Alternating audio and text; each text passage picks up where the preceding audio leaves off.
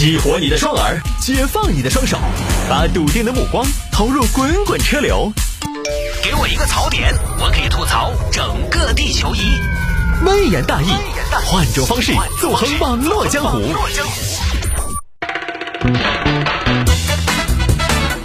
来，欢迎各位继续回到今天的微言大义啊，接着来分享小新闻。世界之大呢，也是无奇不有。我们下面这条新闻呢，大家就好好听听啊。有听众朋友说，摆一下这个事情，公司拒绝求职者称漂亮女人不可靠。所以应该这年头啊，我们前面一个小新闻呢，说的是这个博主，数码博主长得太土也不行，然后这儿啊长得漂亮也不行，就是你觉得得普通，有的时候可能才好使。这个事情那个事情都发生在重庆，重庆一个李律师前段时间去找工作，面试呢也面试了，结果呢面试没有过。我问一下谢老师，我面试没过的原因是啥子？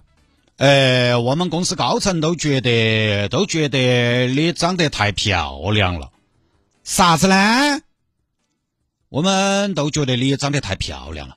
我长得太漂亮了，我长得太漂亮了。我想问一下，我长得是有好漂亮？很漂亮，真的吗？你说我二货，我二货嘛？我们几个面试官都是能够觉得的，说那个女儿长得太漂亮了，要不得。哼，那既然你们一直觉得我很漂亮，嗯，一时半会儿我竟然搞不清楚，我是该高兴哎，还是应该气愤？啷个嘛？贵公司漂亮的也不得行吗？为啥子啊？为啥子？因为我们那个公司不需要太漂亮，太漂亮了靠不住，靠不住。谢老师，你是招人，你又不是讨婆娘，要能够靠得住爪子。我长得漂亮未必我也有错吗？我长得漂亮，你以为我香啊？是不是我们长得漂亮的女儿生下来都有原罪嘛？我没得那个意思。那你们啥子意思啊？我觉得你们还有点搞笑哦，长得漂亮不与录用，我生下来都那个样样，那是天生的美丽，你以为我香啊？我又没得办法不漂亮，我妈老弄之前又没问过我，那都属于自然障碍。我漂亮啷个嘛？我漂亮，你以为我想长那个漂亮？我不想。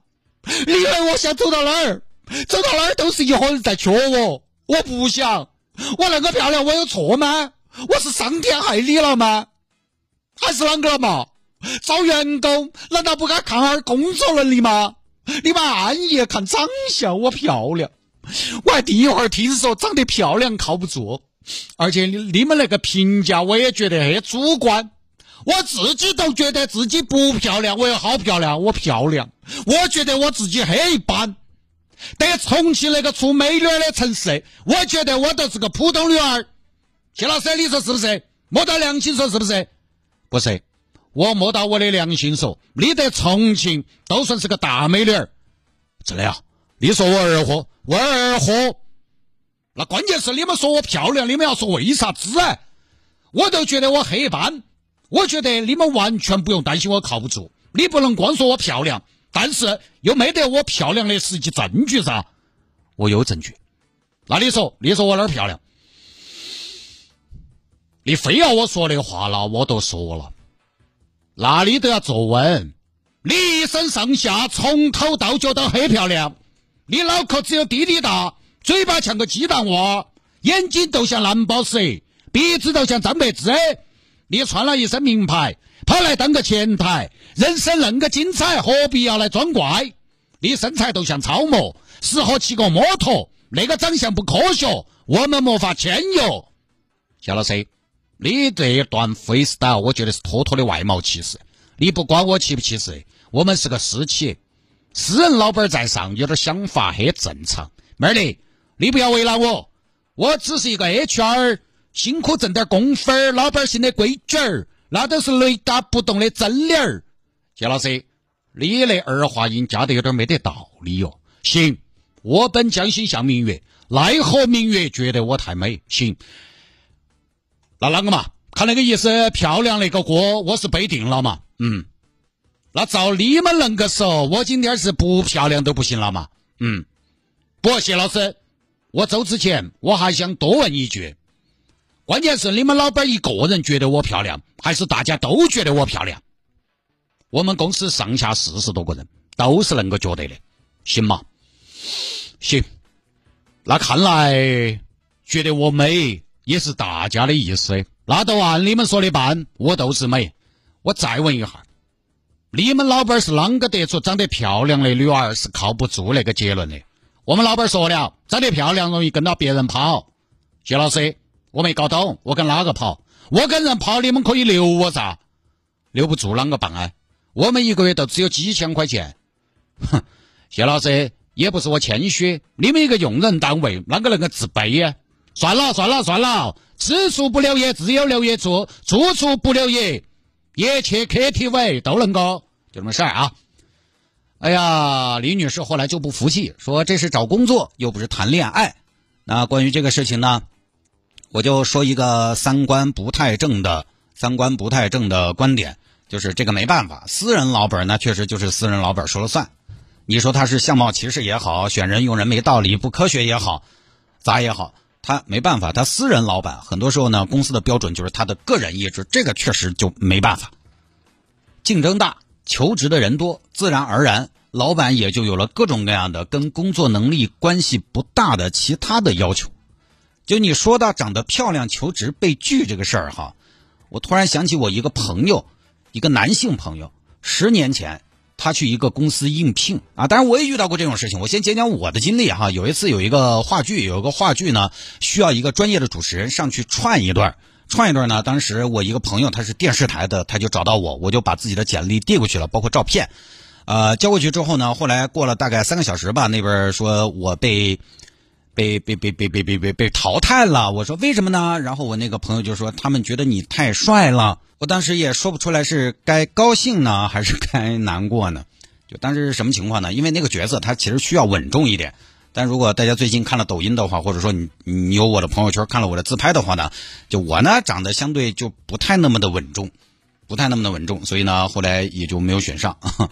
可能跟这个是不是也有相似的地方啊？当然也有可能是我多想了哈。当然说说我朋友吧，我朋友是一个男士，十年前他去一个公司应聘，结果那边那个老板说：“小伙子长得太帅了，算了。”就我那个男性朋友也恰好是在重庆的一个公司求职，我就发现规律了，重庆老板嫉妒心重。哼，开玩笑啊！当然我也不知道他是真的还是在我面前夸自己帅。当时呢，那个老板给他的说法也差不多。就说年轻浪娃甩了靠不住。我觉得呢，既然老板们不少都这么想，或许呢这些老板们他们也有一些自己的经验在里面，没有无缘无故的爱恨，多半呢也是有这种经验，所以之后呢都干脆避免。这个关于太漂亮不可靠或者太帅气不可靠这个呢，从招人用人的角度来说，你说他完全没道理，恐怕也不是。因为长得好看这个在大多数求职的时候，实际上大家会觉得什么呢？呃，我们说长得好看的人总是容易接受到这个社会的善意，对吧？通常我们会觉得它是加分的。但是哈，对于有些行业它需要员工相对比较稳定的这样的行业来说，用人方可能会认为长得好看它有个问题，就是它的流动性太大了，流动性太大了。其实恰恰就是因为在社会上大多数的时候长得好看的机会更多，那么对应的它的稳定性就会差一些。所以只要你承认长得好看在社会上普遍机会更多，那么也就很好理解用人方的疑虑，他机会多，他稳定性就差，流动性就大，这可能也就用人单位 H R 说的容易跟人跑了的意思。其实呢真的是有可能人家用人方是觉得自己小庙容不了大佛，小庙容不了大美女，所以我觉得这事儿呢也正常。在自己的工作中负责招人用人的朋友，有时候你除了工作能力，你是不是也会结合综合情况来看这个应聘者？比如说除了能力，你会想他能干多久，你会想他能不能持之以恒，他肯定是要考虑这些的。因为一个岗位他从上手呃，从进入再到上手，他是有一个培养过程的，不可能招一个能力很强但是干不过半年的，那个培养上手重新招人的成本，可能最后用人方面会觉得我不如找一个更加普通的。他要考虑综合条件。那什么是综合条件？比如家庭情况、婚姻状况、现在的收入状况，其实都是以小见大的东西。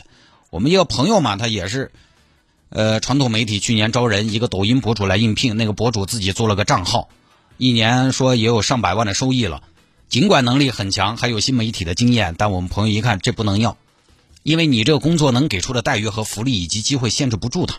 你招人需要对方全情投入搞工作，但是人家一个月上班打卡全勤，你给人家发几千，人家自己搞副业一年上百万，谁才是主业？在这样一个主次的分配之下，他工作能有多认真，能有多投入，但是你需要的是他的全身心的投入，就这种情况他就不符合规律了。警方呢就有可能是那种进来占个名的，买个五险一金嘛，然后三天打鱼两天晒网。所以网友们有的呢觉得，哎，你没得道理噻，你咋会说漂亮女人不可靠嘞？实际上呢也单纯了，总觉得可能能力是不是就是用人方应该考虑的唯一因素？还真不是，很多岗位其实是什么呢？能力反倒是差不多就行。你招员工，你你。你不需要找一个能够飞天遁地的那种能力的，对吧？其实很多岗位是差不多的能力就行了。你上手之后，有些岗位它就是连轴转重复而已。这种岗位用人方要的是稳定，你长得漂亮并没有什么太大用。为了老板可能还觉得稳定性差，自然而然呢就会拒绝，就不说了。我只说这个是现状，我不说这个对不对啊？因为很多事情呢，它还是有一些时代特征的，咱们就不说了啊。